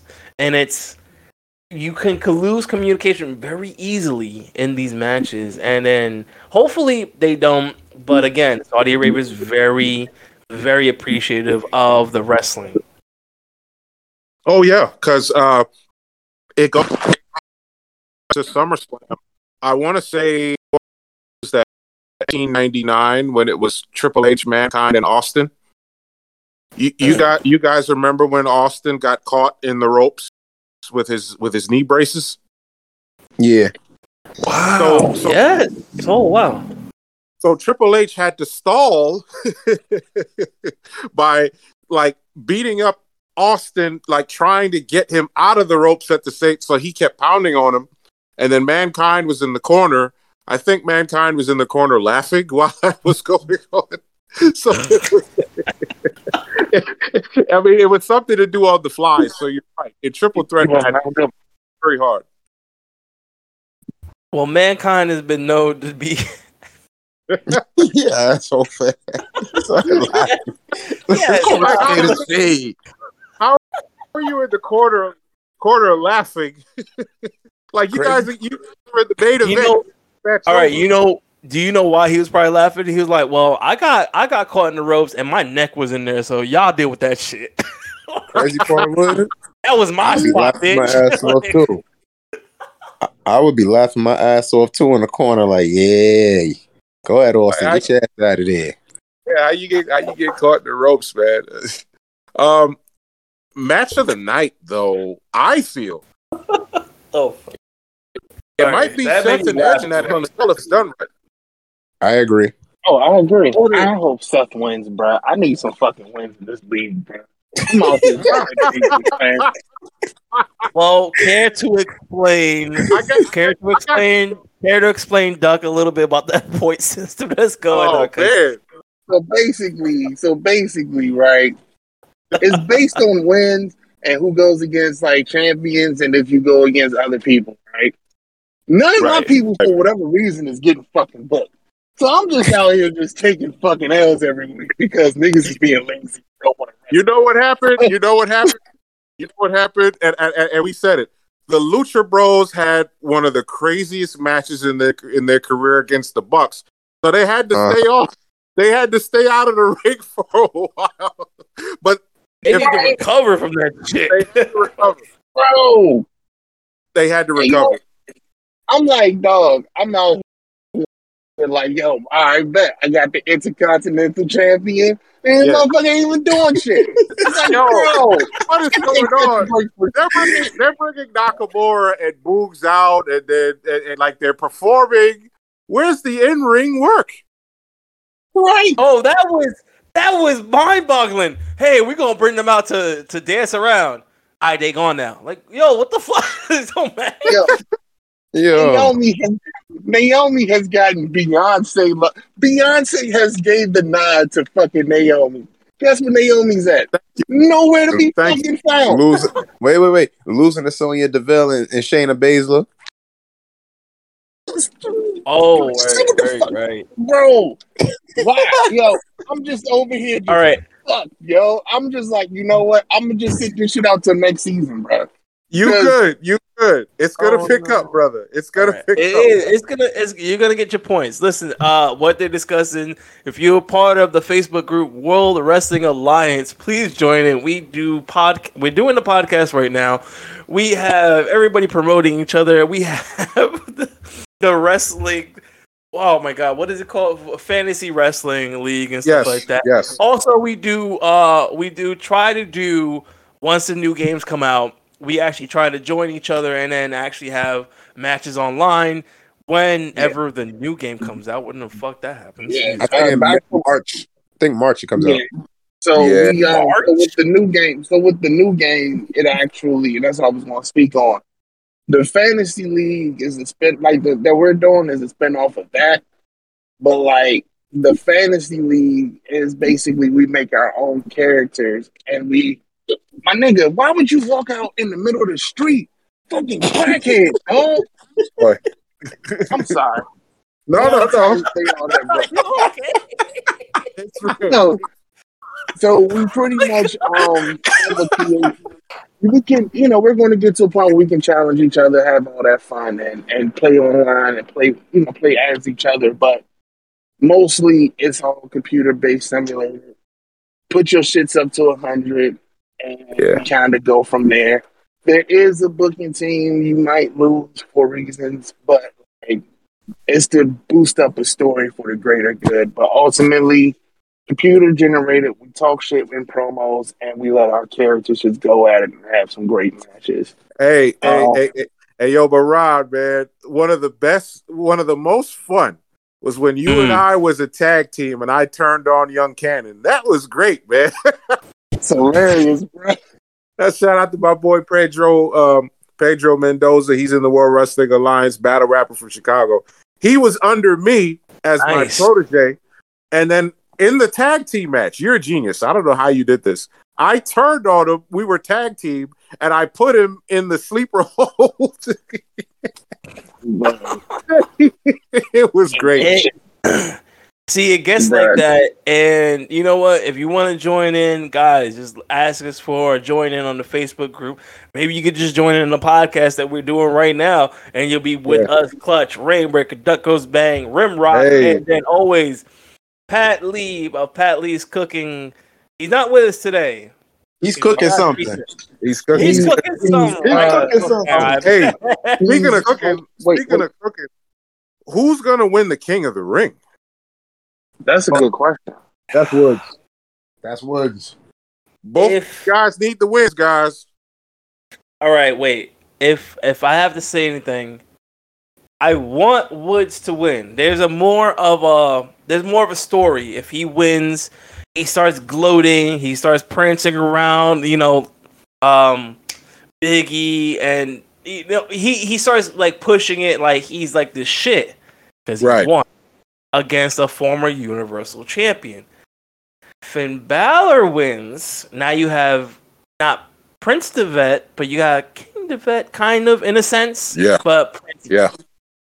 Prince a King Balor, and maybe that will push more of the demon gimmick of Demon King that mm-hmm. Seth was pushing before. Remember that whole he, that was a whole Raw segment. He said it like a thousand times, and it was annoying as fuck. But he could be the Demon King if he wants to, and maybe change his fucking character and then be a fucking asshole heel. And then- always Hmm. feels Not right. mistaken. If I'm not ahead, go ahead. mistaken, I was gonna say if I'm not mistaken, Finn like the Balor is a demon king. That's what it means. Mhm. Bro, it's literally yo, I'm sorry. The name is stupid as fuck, if I'm being honest with you. Finn is the hero. Finn is the hero. Balor's the demon king. What the fuck, man? Like, are you battling yourself? Like, I never understood the purpose of the fucking name. Like, either you want to be the hero or the villain. Like, which one is it, bro? You can't do both. Oh, Diddy Well- Richards. Oh Lord. I'm well, sorry, y'all. well, well, well, well, well, well.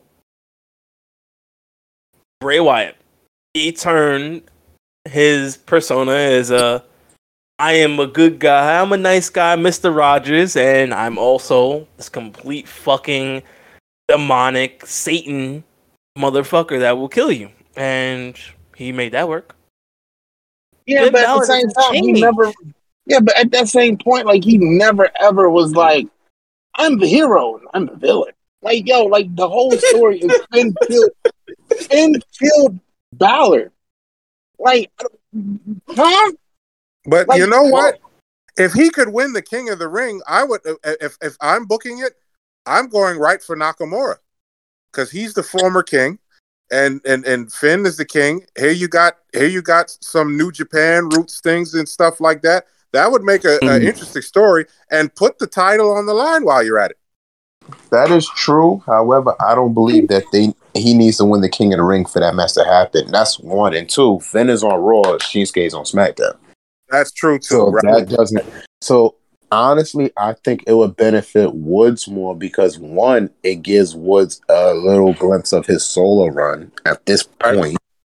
right. Two, I even though I'm not saying because he was pushing it, but at the same time, if you look at a pattern lately, and you look at what's been going on now ever since Vince kind of realized that black athletes are actually talented, you mm. see where Sorry to laugh at that. it's true though. It's true though because it took a long ass time. They had to jump over. I mean, they. I mean, they got to jump over hoodles and and, and and and and hurdles, man. Like it's crazy with the black athletes. What the hell they got to go through, man? Yeah, but you look at the first time the title changed hands between two black athletes. That was history right there. That's Agreed. never happened before. And you look at Bianca have her moment. Sasha and Bianca, two black female athletes, main eventing WrestleMania. That's that big. has never happened before. So when you look at it from this perspective, where he's like, "Oh shit, these people are actually talented," you know, it's, it's not oh surprising where. Hey, whoa, whoa, whoa, Look, whoa. What do you mean, you people? Correction. I said these. I said these. I said these Oh, people. I said That's you even people. worse. people, you people are These talented. people.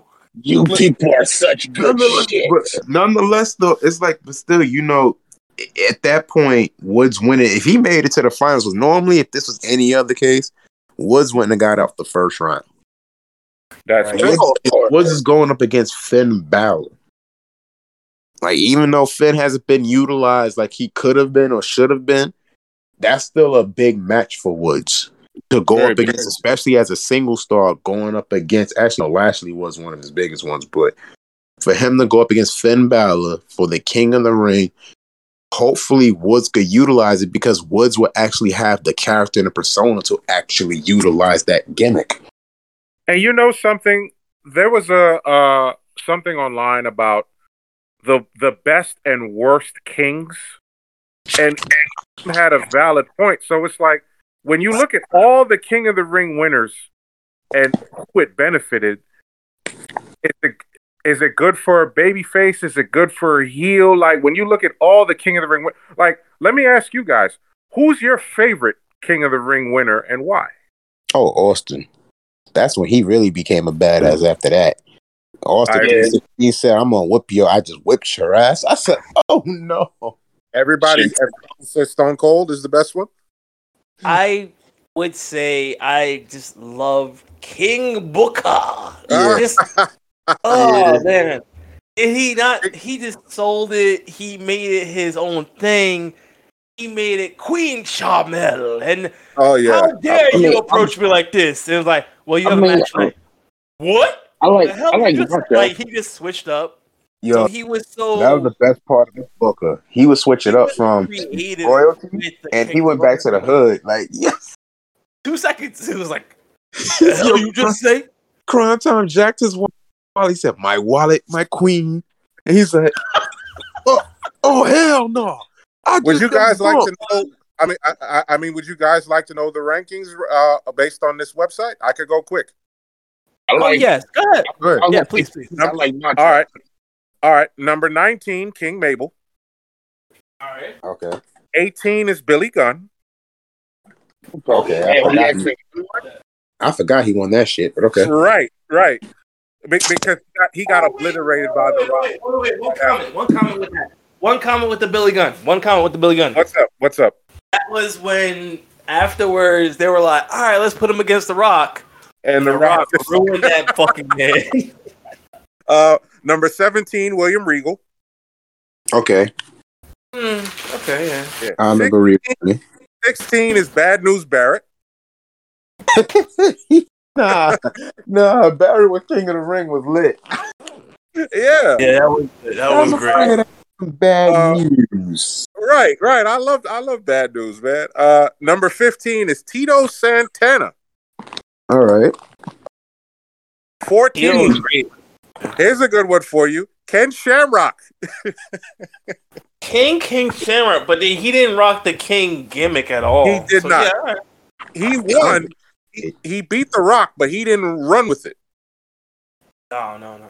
Uh, He num- got a he got a he got a title match with Shawn Michaels if I don't if I'm not right. mistaken. You you are correct. Yes, he did. All right. Uh, number thirteen is Don Muraco. Okay. Yeah. One. Right.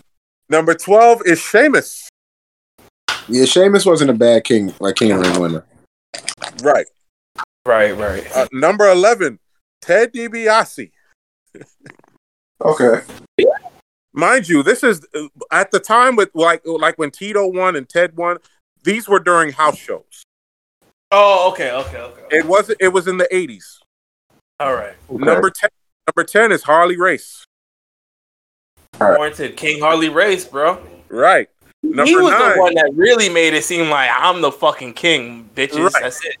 And this was years after the NWA and everything like that. He had to reinvent himself, and he was a member of the Heenan family. Mhm. Number nine is Edge. Yeah, Edge was a good one. Yep. Mm. Number eight, Triple H. Wait, what year was that? Yeah, Triple H won in '98, I think. 1997. Wow. Seven, yeah. Oh, okay, okay, okay, okay. He beat he beat Mankind in the finals, Oh, okay, okay. and he refused to wear the crown. He destroyed the crown and scepter in the ring. Oh, uh, Number seven, Brock Lesnar. I don't know how to feel about Brock winning. Why'd you laugh? like you giggled in the background. Like, ah, no. Because It worked for him. You know why it worked? Because he got the title shot right after. yeah, because they were Yeah, supposed, supposed to get title shots after that. Right. Yes. But Number- then they they Yeah. took away King of the Ring after Brock Lesnar won. Now, number six is my favorite. I mean, I mean, for personal reasons. Yeah, I mean, it, it's it's Owen. Owen is number six, Okay. Oh, Owen, man, yo, that When really he- put him on bro. When he became the King of Hearts, that's it. That was his ultimate gimmick. That was Yeah, the That was a good play on words, bro. I loved it when he said, "From this day forth, I want to be known as the King of Hearts." I said, "Yes, that's it right there, man." and Uh, then he won. He won everybody over with that, man. God yeah, bless he, him, man. he did, man. Uh, number five is Kurt Angle. Oh Yo, shit! Kurt was an asshole as a king in the ring. I swear. he was an asshole. He was. I love it. Oh, Yeah. Uh, number four, King Booker. Oh, four. Booker I was deserves the top three. I'm sorry. Yeah. Well- Yeah, Well, Booker. yeah. I, I mean, number three. Number three is Bret Hart. Okay, Oh, I can see why. all right. Yeah. All right. Yeah. Get this, guys. Number two, Stone Cold Steve Austin.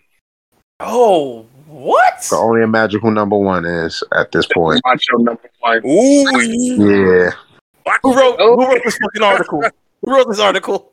It's the Macho King, man. He's number one. Oh no no no no no! Yeah, that's uh, super granted. Once Macho Man won that, you went into Macho Madness before Macho Madness was in WCW. There you go. he became super obsessed with everything. The title, he just The cream of the crop. He knew he was better than Hogan, and then made Ho- and he shitted on Hogan at any kind of di- little deviant that he could. As he should. Oh, Everybody Yes. should shit on Terry at that point. That's right. I don't call him Hogan no more. I call him Terry. That always, you know, that always bothered me, guys. Is that Savage never beat him clean? it's, win, win. To me, He it's a- never, got, he never, he never got a pin on the guy. He, w- Terry was always able to beat him. The bullshit, and bro. that's the thing. It should have been that should have been his kryptonite. Somebody that was so close to him, that tagged with him, that they had so many matches together, that could match him move for move, know him from back and front, and out wrestle the man. Yes. That should have been it. But unfortunately, they chose the other route because Hulk Hogan got to be Hulk Hogan, right? Yeah. Macho was was champion for one year, and then at WrestleMania five, drops it to Hogan. He shouldn't have dropped it to Hogan. I think there was another person he should have dropped it to, and I forgot what was on my mind. I mean, this is like 30, 40, 30, 30 something years back. So, At that time, who was who was up? Uh, uh, oh, you, are you talking about a baby face or a heel? you uh, didn't Macho Man switch over to a semi baby face kind of thing? He, he he became a heel because of the jealousy over Elizabeth. Of course. And then we had the epic thing that happened with the fake cast, you know, backstage hospital thing. And Right. he was like flipping shit over and beating the shit out of Hogan. And it was like, oh, is this real? like, what's going on here?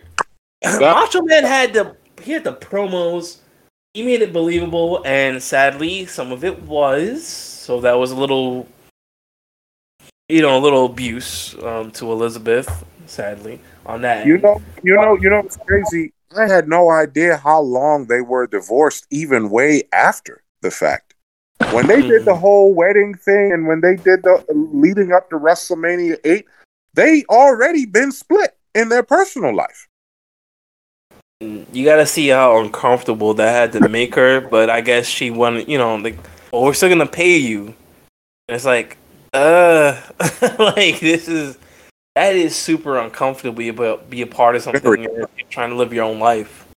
Very, very. I, I, I could only imagine what what they were feeling, and they played it so professional on TV. Like I, I, I, I got to give kudos. Even after in the days of WCW, they still ended up working together, still being around each other. Even when she was dating Lex Luger, oh damn!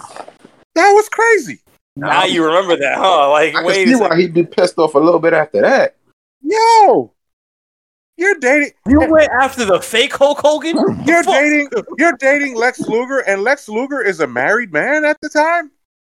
Yeah. Nah, Oh the man, there's so much controversy. Dang Don't do that to the narcissist. the narcissist Lex Luger. Y'all shouldn't on a narcissist like that. Hey, y'all. I mean, I can't disagree with the list. Yeah. I think, I mean, I feel like Stone Cold is still Macho Man, definitely number one. Yeah. Stone Cold. I mean, the list is good, in a good order. It definitely Yeah. Yeah, because because Bret Bret does deserve to be in the top five. I feel because he had three classic matches with three different opponents. Oh, uh, what, what were those opponents? I'm sorry. He fought Razor Ramon in the first round. Oh, right. He fought Mr. Perfect in the second round. oh, And then Oh. he fought Bam Bam in the finals. Yeah, I can see why. because That's you how literally have to go through three different styles Exactly. on there: power, technicality, and with Razor was. Uh, if you gotta say, he wasn't a uh, like a common wrestler, a brawler almost, kind of, but then also still a technical wrestler. Yes. Razor you doesn't get enough credit for his technical wrestling. Because they always just saw him as like a punch, punch, kick, throw, Right. blah blah. Like, yeah, did you guys see him wrestle? Like, yeah, he actually knows how to wrestle. It's He just knows how to wrestle. Most of these guys do. Some of them. wrestle. They just that shit just don't get. Again, Dean Ambrose, those guys, hella technical as fuck. A lot of people don't know his finishing move used to be a submission move, but that shit doesn't get shown as much. It doesn't get talked about. It doesn't get like you know. You always talk about the crazy shit he did. It's the same with Razor. They talk about the Razor's Ask edge. anybody- Ask anybody about stunning Steve Austin. oh, Exactly. Oh, you know, wonderful that. fucking wrestler, man. Yeah, stunning. Steve That's a Austin. different beast right there, guys. He he had wrestling matches with Ricky Steamboat. He never disappointed. He never disappointed. Never. Look at ECW. He didn't Oh, disappoint. Good wrestler. That's why Um, so for King of the Ring, we have our predictions in. But Yeah. uh the next topic of discussion, if you guys have time, Yeah. is is Kenny Omega from Duck Goes Bang. Thank you, producer, my awesome co-host. Is Kenny Omega good, great champion as he as it stands? Is it for AEW or New Japan? Duck. I think. I mean, for this at this given moment, we're. Talking, Mhm. I mean, we're talking overall. We're talking overall. All right, how about this? Let's do an overall and let's do a separate. True. Let's do that. Let's make it. Let's make it easy that way. Clutch, it So, sounds like you're off the rip, about to be off some like I don't know. What's your thoughts, bro? But like, I'm gonna fuck him, say- like, alright, well, Nah, cause one, Kenny Omega, Duck, you already know this. Kenny Omega is one of the main reasons why I watched New Japan in the first place. Because his matches, his matches with Okada were legendary. He Mhm. to me was one of those guys where even though he was the heel in this case, he was better off trying to chase the title opposed to him being the champion. Like even now, like even now with him being champion in AEW, it feels like it's kind of like i I'm watching a being the elite episode on YouTube. The moment he sat there and told Don to 69 him, I was like, okay. I don't know how more serious I could take this shit.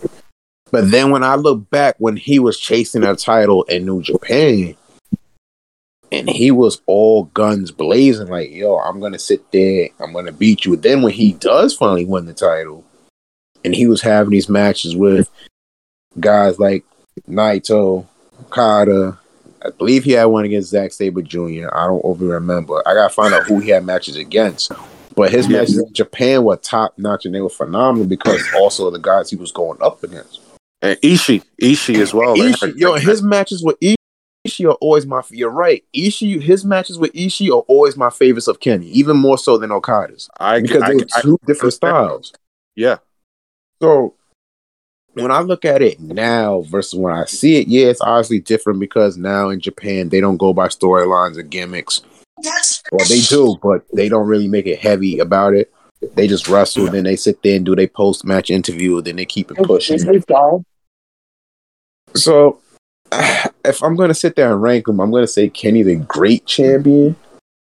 However, he's not. But the way he's being portrayed now, right. it's like man, because it's not the Kenny that we're used to seeing. Exactly.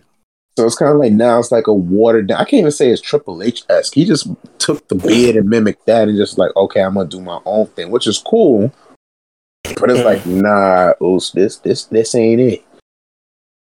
This ain't Yeah. it. Um, to give my assessment on it, I mean, you guys know I I love Kenny Omega. I'm a big Kenny Omega guy. I thank Ron all the time for introducing me to New Japan because instantly Kenny was the guy that I looked at, and everything you said is the absolute truth. It was the everlasting quest and hunt to win that IWGP Heavyweight Championship. It's something that he wanted to take and every time he got so close, it just did not happen. When he fought Okada in that first match, which is a which is which is an amazing match, and then the story, the build up, like that last match he had with Okada when Kota Ibushi asked him, "What did you give up to get to this moment?"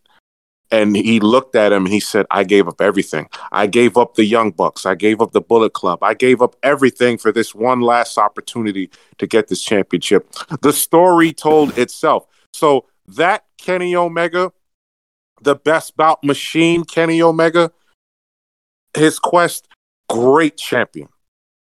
The guy we have now is good, but it's like his hardcore fan base w- w- is sitting back thinking, okay, when is he going to be the AEW champion? It's it- it's something that we we looked at in the beginning as like, okay, well, when AEW first started, Kenny has to be the champion, but it didn't happen. Chris Jericho was the first champion. Okay, great. We said eventually Kenny is going to get it, but we didn't know when, we didn't know how. So I think for Kenny, it's just something, okay, I'm the champion. I'm going to embrace being this heel, but it's different because I spent my entire time, the most of my time, chasing the IWGP title. Here I am in the States. And people were wondering, what's all the buzz about this guy from Japan? Because people here wanted to wrestle him because they kept hearing his name and he kept getting these five star matches and they kept saying Kenny Omega, Kenny Omega. Now that he's here, it's a different ball game because I feel he adjusted his style and his character to cater Facts. to the American audience. The Japanese audience is very, very different.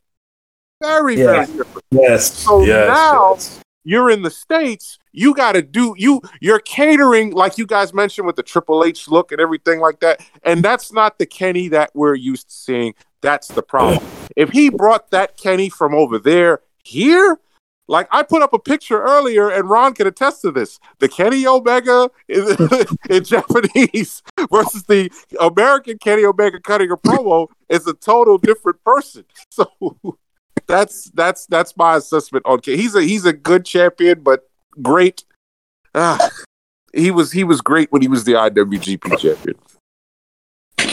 Wow. Yeah, I agree. Um, I guess right. Well, what I gotta say is, what drew me a lot to New Japan Wrestling was definitely seeing like G ones, G ones with Kenny Omega, Nakamura, and everybody like that. And, like parts of Ishii, of course. God, that man is that man is like Ming in Japanese form, apparently. Oh, yeah. So- but um, and watching Kenny Omega then and seeing it felt like he had this determination about him to prove that I can do this. I can outshine. I can make sure. Remember, there was this whole thing when they did Kenny Omega versus Okada, and I was like, oh, the wrist. Remember the the wrist action that Okada does? Wrist control. Mm-hmm. Ri- Once you have once Okada has wrist control, and I watched the match with them, and then Kenny Omega tried always finding a way out of the wrist control, and I was like, wow, they really fucking do tell a story in the match. And he was telling the story in the match, and he was doing so much. And then once he got out of the wrist control, he was able to like you know hit the one winged angel, and story tells itself. But Kenny Omega back then it felt it, he was his own entity when I was watching. He wasn't part of all this other nonsense. It was him. And then once he won, you saw all the you you saw his effort and soul into it, and then he you know he felt that win. Now it just seems like this is like some kind of fucking thing that oh fuck? I'll just do it next time or I'll just get the championship another time. We're like like it doesn't feel like it should be as important because it's your first time being the AEW champion. You should be like as a belt collector, every Right. championship should be top tier regardless. And the simple fact that he had um his cronies wearing the championship titles was it felt disrespectful at first. But then I get what he's doing is he's trying to troll people, but then he's following how the Young Bucks troll people. And it did gain garner heat. I get that. But his it, felt like a lot of his matches almost fell off in a sense. Because his matches always in New Japan. I'm sorry. it always felt like they had this whole tier of and I know Duck, I say, oh, he just does V triggers. Yeah, he used to do a lot of V triggers back then. But a lot of times he used to bust out a lot of different moves and do a lot of other stuff. He does it at AEW. But I feel like he lost a step. You know something? I'm glad you. I'm glad you mentioned that. I think I mentioned it in the group when I was there to watch his match against Daniel Bryan at the at, the at the tennis arena. You know what they didn't put on TV? Hmm. The Rise of the Terminator, and I got so mad. They didn't put the dun dun dun dun. They did. It was I was there. The Live. entire arena fucking did it. yo live. Mhm. They did uh, right. li- live. You saw it, and I looked Yeah, back at it great. on TV. They didn't put that spot on TV. I said, "Are you guys crazy?" That should have been on TV, man. That is uber trash. And, Oh. Unless there's maybe the issue that they have, like you know, they can't do the Terminator thing. got you, got you. Maybe, but uh, live. Come on, that was so cool, man. but the thing Yeah. is, you know what I feel like was ruining Kenny Omega? Not ruining, but maybe holding him back or messing it up. I Yeah. think it's Don Callis. I'll give him credit for everything else he's ever done in wrestling. But Don Callis just seems like this whole. I agree with that. Yeah.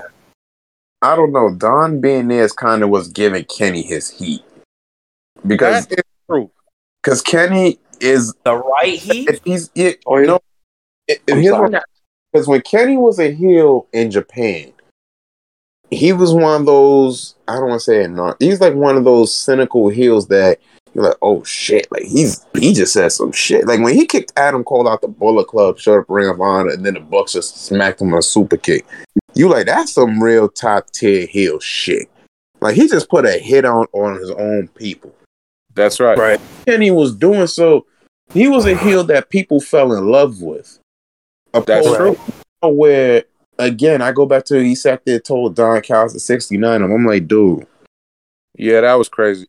I'm like, that's worse than the whole suffering succotash thing that Roman said. it is the Considering considering they did the whole positioning and then it was like but that's y'all my have this on live TV right now. and that's my point. So where Kenny was like that cynical heel where he was a loved heel, like I'm gonna do what I- I'm gonna do for me, whether anybody likes it or not.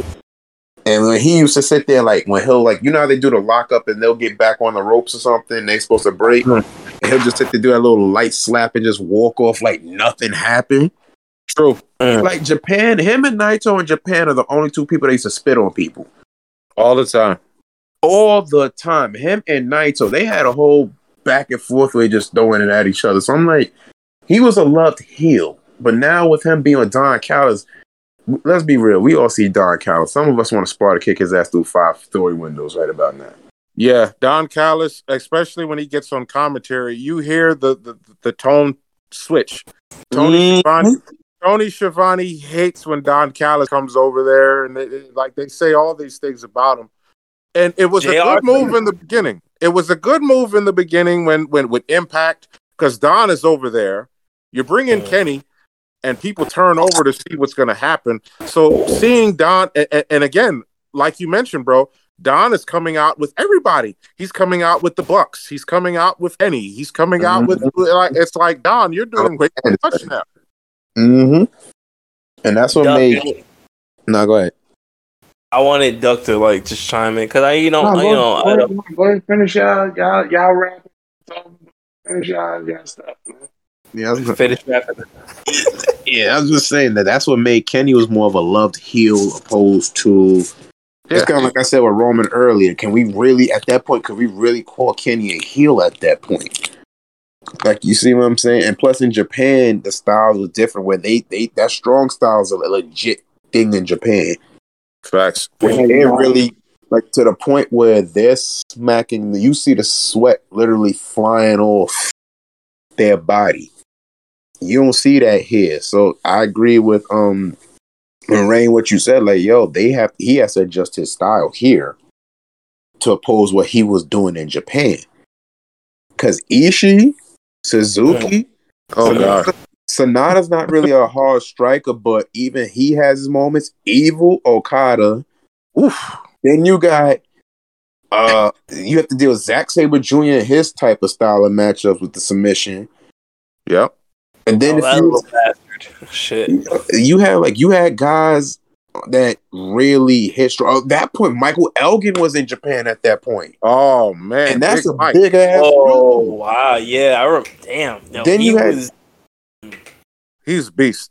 Yo, then you had Juice Robinson who's had some strikes and them hits. So it's like you had dudes that really was able to strike, dudes that was able to really hit. And you have to adjust that to being more, as I sit there and say, with AEW, you have to be more of an entertainer opposed to a wrestler.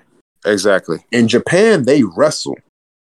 The crowd is quiet. When whoever wins, no matter if they're a heel or a face, they still cheer them because it's a matter of respect. And then Hey. when and then when we're here, we sit there see someone do a flip and we chant off like, "Yay! We just Hey, but- do a flip." Hey, but guys, we got to see your boy got to come through that forbidden door now. Y'all Uh, know who yo, I'm talking yo, about. yo, yo, yo. Let me. I ain't never really get. Duck didn't get any. He didn't get the commentary. Do in, your so- thing, Doc. Do your thing, Let's bro. go. Duck goes burn. For me, I'll say this, man. Like I agree with Chris. He absolutely changed his style in America to fit the American um definitely to fit the American uh market. Um, it's a bit annoying, but it works. Um the reason why I say it works is as much as you see people say it sucks, it's annoying, this, that, and the third, you still follow it. You still keep up with it. You still know what's going on. Even if he was to go into Mexico, somewhere that you never even watched uh AAA, like or whatever. He goes there, you're going to go follow it, you're going to watch it, you're either going to pay for it, you're going to legally look for it, you're going to follow it on Twitter, and then guarantee you're going to try to find the match next the, the night after. I think. I So think it's actually. I think it's actually free in the states for some Let's reason. talk, bro. Hello? No, go Yeah, we ahead. can hear you. Yeah, we can hear you. All I'm saying is, yes, you, wherever he goes, you're going. He's collecting belts. As weird as that sounds, it's interesting. It's not the first time it's been done, but you're following him. On top of that, him being here has opened, I guess Chris was about to get into, opened that forbidden door. So where now New Japan is doing business with these people, and we all know about it. And we can't wait to see it. He's opening doors for things to happen. I ain't saying that. I like again, not saying that that's nah, fuck that, nah, and that's pretty dope. That's pretty important. That's pretty big. That's huge. Right. You know what I'm saying? Like you had you had a New Japan motherfucker come into another ring after somebody else just defended a title that's not even their title in that ring that's not even part of that company. That's Yep. some big huge fit. Like again, like we can feel how he feel about the character, but the moves that he's making is pretty big. So like I do agree. Like I personally think he's a great champion. The gimmick is a bit annoying, but it works. As everybody wants to see this man lose. Everybody's tired of him having the title because he's not doing whatever the fuck he should be doing with it. But it's also getting views and getting eyes and getting followed. We talk Well- about him every week. We talk about him every week. As much as we can say we're tired of this and tired of the butts, we follow him every week and we talk about it. It's annoying, but it's so annoying that we keep talking about hmm Exactly. That used to be the same thing with Roman. it. Right. And Well- like and like again, we sit there and we say, Oh, this person wearing the belt is disrespectful. How many motherfuckers in WWE wore the uh, motherfuckers belt? bro? Carried that bitch on their shoulder. And like they was the champion when they wasn't. We've seen that plenty of times over and over. So that ain't nothing new. Crash You know used to I'm make a career out of that. My point Yeah. exactly. Crash used to So, jack like- everybody's bow. Right. So again, like it ain't nothing new. He ain't doing nothing new. It's just annoying because we know what Kenny can do, and we've seen what Kenny can do, Exactly. but it's a different market. So we got to think of it like this: Why are we like like you got to look at it like this? If we know he can do better, all right, we know he can do better. But if we're going to say, well, he was doing this in Japan, and now that he's in America doing American shit, this isn't it. Why do we give grace to motherfuckers doing American shit that's been doing American shit forever? And at the same time, he just turned 38. Right. There's only so much to do now as far as his body goes. Yeah, because it's a different audience that you're dealing with. Like, like we just we all noticed. Like we seen a New Japan show where they're quiet, they're respectful. It could be a heel or a face that way, as long as they see a hard fought battle. And I think that's just Japanese culture in general. Like if you work harder, you do what you got to do. Correct. You're gonna get your respect regardless whether you're a good guy and a bad guy in the ring. And with Kenny, even though he was the heel, the, he was one of the very few people that would get cheers during the match in Japan. Yes. It's Right, him. yeah. It was Okada. It was Naito. Sometimes Yep. it was Sanada. And I'm not sure Tanahashi got him, but I'm pretty sure he did. They were the Evil, evil got cheered too. and like Eve, he- yeah, Evil would have it too. So those Coda. uh, wow, yeah, yeah. Ibushi, yeah, they were getting Ibushi. So Yeah. it's out of that whole roster, it was them seven that would get cheers during the match. When normally in Japan they don't do that. They may clap for a spot that they're like, "Oh wow," or if it was a close pinfall, Correct. they would clap for that. But normally they're quiet. So if you're getting cheered in Japan, when normally their traditional custom is to sit there and watch, observe, enjoy it, and keep it pushing, Mm. you like, oh shit. So again, Kenny, I agree. Kenny had to sit there and switch up his style Yep. and his whole thing of his persona, whatever the case may be, to entertain a wrestling fan base where, let's be honest, where we're never satisfied with what, what we'll get, whether that's AEW or WWE or TNA or Ring of Honor, it doesn't matter. We always saying, yeah, this was good, but they could have did this. Or And how oh, merch. yeah, and merch. The, like in New Japan, I've never seen nobody wear no merch in New Japan unless it's Bullet Club. They may have a hat or a f- uh, This is Bullet Club. This is yeah, it's just Bullet Club is everywhere in Japan. or Los or Los Ingobernables. Like, Los Kenny even said yeah, Kenny said himself like that's the only group that rivals ours in terms of popularity because Chaos don't nobody wear Chaos stuff, and if they And do, no- it's just And how crazy is that? How crazy? Look at the group How chaos. crazy is that? That Nobody wears chaos. was- Like they'll they'll wear. A, it was. The, go ahead, go ahead, man. Go ahead, No, I'm with you. I'm with you, brother. They'll wear the Rainmaker, but Mm. I don't see anything else from from from, from none of the other guys. Nothing like they might see one Stone Pitbull shirt or a flag.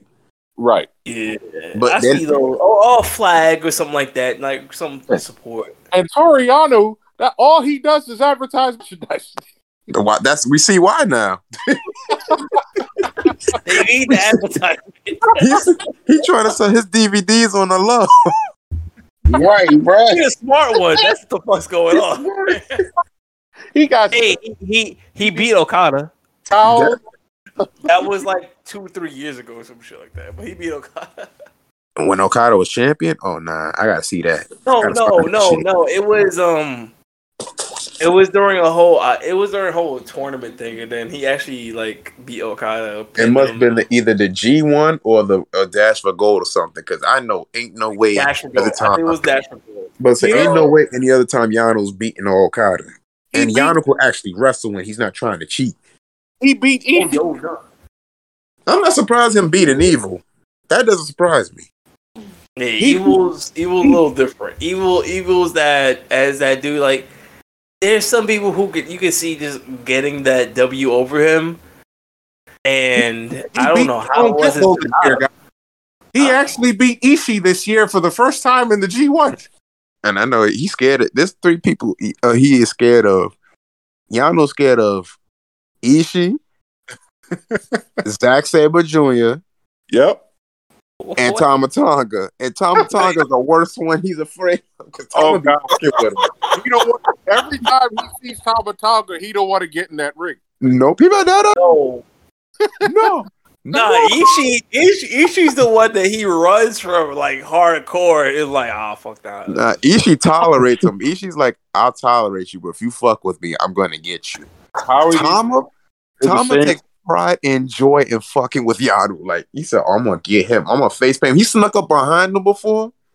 Oh my lord! And y- Yano took off like a rocket. It's like, funny. No, no, no, no, no, no, no, no. Well, no. it's, it's interesting chaos compared to the Bullet Club. Huh? I wish I could have been there for this because you know Nakamura started chaos. Yes, he did. Yeah. Hmm. and look where it's come. Now, after Nakamura, then Rainmaker, you know, he was under Nakamura. Rainmaker took over, and then they would bring in members. Will Ospreay was in there. He left. Jay White was in there. He left and went to the Bullet Club. So it, it- it's so interesting the the dynamic of that whole group. Look at look at Show and Yo. Yeah, Uh, is it one of them in um Bullet Club? Yes. I'm getting sick and tired of everybody just joining Bullet Club. How did that happen? Roppongi Oh, three thousand broke up. This falls into the whole Bullet Club NWO discussion we had last time, and Yeah. it's it, it, it is blending in now that there's everybody and there's other factions. And did you look up the uh, black and silver like I asked you to before? Clutch. Oh shit, I forgot about that. I ain't gonna hold you, brother. I got three jobs now. So- That's all right. It's all right. now that's when Bret won his other title, actually within WCW. Oh wow. It was like Bret joined. Everybody was in WWO. It was like a little too much. It was like, all right, you guys, and then everybody's in Bullet Club, or there's a Bullet Club faction left and right, and it's like, all right, bro, you guys gotta tone it down. But you know, but you know what? And and, and, and I want to make this point. I'm glad you guys brought that back in here because with the Bullet Club, anybody could be the leader. Wait, Exactly. Bret, the And I- op- Say that FGS because- what the hell? right? Because because because with Wolfpack and Black and White, you know who the leader is. What the fuck? Nah, nah. Yeah, and they call him NWO 2000. Come on now. Right. So it's like with with, with, with, with the NWO Black and White, Hogan's the leader. With the Wolfpack, Kevin Nash is the leader. How many leaders were in Bullet Club? Uh, it was always one, but like you said, anybody at any given moment could take over, and you never know. Anybody could take over. And that is the difference between Bullet Club and NWO, man. We're gonna be honest. We know Tama Tonga really pulling the strings in that motherfucker. He just ain't trying to be in the front line for it. He needs to do that right now. After that win over over Okada, it's all rockets up go from here and now for, for him, man. He needs to get in there. Looking at the points of the G1, I can kind of tell who's going to win Block A and Block B. Unfortunately, he doesn't have enough, but that win right there can get him there. You know what? That might, and that you know, I think for me that might be start of somewhat like a little push for him because Yes. you went a win over Okada. That's a big ass win. That's the poster boy for New Japan, regardless whether he has a time or not. If you can beat Okada, if you can beat Tanahashi, If you could beat Kota Ibushi, that means something. Okay, yeah, because because they te- they treated Tanahashi like kind of a John Cena or Yes. Okada. I mean Okada Mhm. as well, almost. Man, nah, And- Tanahashi was definitely like the Japanese John Cena for sure. Yeah. He's Yeah. the ace. He's the ace. Yeah. The ace, the ace and all, right? Um, Or if you could be at a Naito too. Don't forget Naito. Oh, yeah. You could be Yeah, at Naito yeah. too. Naito Naito felt like uh, CM Punk in New Japan to me all the time. Cause he liked to talk a lot of shit, but then he'd just show up in the ring and be like, "Prove the motherfucker." I got you. Naito Naito gives me a, a, a top tier Eddie Guerrero vibe. Because he doesn't care. He does it like he he sat there told the ref to hold the rope and then he just dropped down and rolls in like okay. Naito's Yo. in a tier of his own. You guys Right. remember oh. he used he used to toss around the IWGP Yes. Yeah, Yes. Oh, I, I I was watching that. Yeah, And he didn't give a shit neither. He didn't care about that belt. He said he hated it. he said he hates it. So like a random random tidbit of like New Japan information. If you ever want to see Naito in the anime, Tiger Man. Oh yeah. Tiger Man. Oh, I gotta I gotta watch that. I got- Tiger Man. It's it's good as shit, bruh. It's it's good. as Tiger shit. Mask. Yeah, it's Tiger Mask. It's about a wrestler who's it's about this legendary wrestler. Well, shit, we all seen a version of Tiger Mask around, but like Yeah. he's this legendary Japanese wrestler, and this guy picked up the mantle of Tiger Mask, and Tiger Mask is in New Japan, so you're going to see Kenny, you're going to see. Shit, you even see Tama, the motherfucker. Yeah. Fale. Yeah, it's good, bro. Love It's it. good. Watching that. What is this hidden gem that you have found, Duck? What's going on? know what's Is that crazy? on Blurtopia? Did you post post that up there too? Huh? Did you post that up, post that up there in Blurtopia too? I can, but like I, this is like just random nights of being up, like when I was You're back, back in the day, and just was just sitting there vibing and cooling, looking for anime to watch. Like, yo, let me see this Tiger Mask the about. Yo, you're And I right. was like, yeah, My- Yeah, it's on. A, it's a GIF, and it shows Fale and Kenny and Tom are laughing evilly or some shit like that. It's a GIF. it's so What the hilarious. fuck? It- it's a GIF. I remember seeing. I know exactly what you're talking about. Oh, I gotta find this house. There's other wrestlers in there too, bro. Like it's people we've seen in these matches in real life that's in the anime, and it's good, Yeah. bro. It's, Find the it's shit. good. That.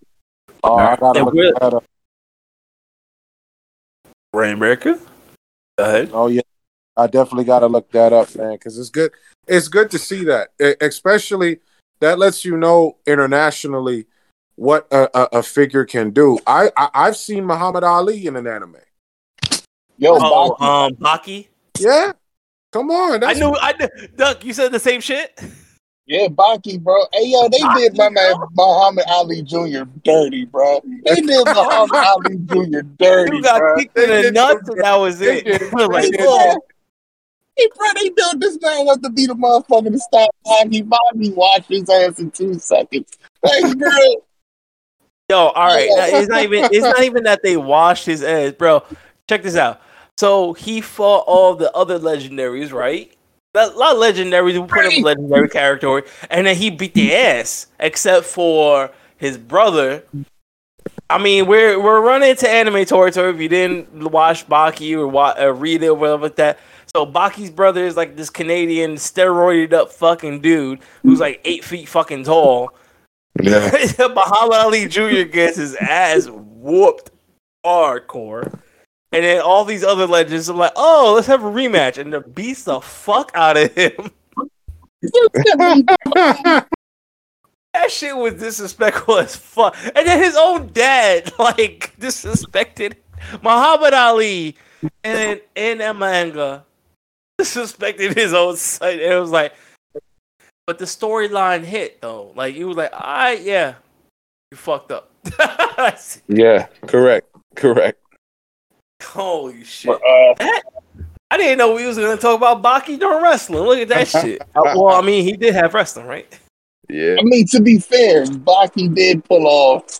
He did go against a pro wrestler and managed to put this man in a one-legged figure four leg lock. So Baki's out Yo. here wilding.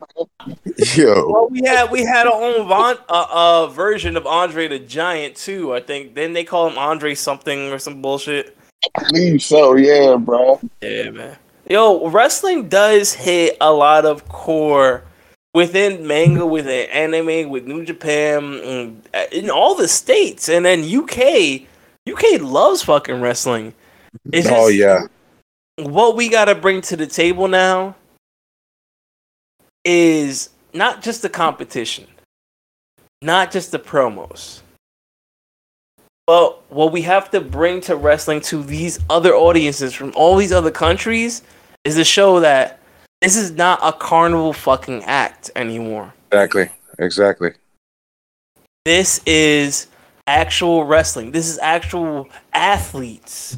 This should be treated and respected as much, not as much maybe as the Olympics, but how they are. They train every day. They fucking wrestle every week. That's right. These athletes in the mhm. Olympics don't do that shit. They have to do that one thing.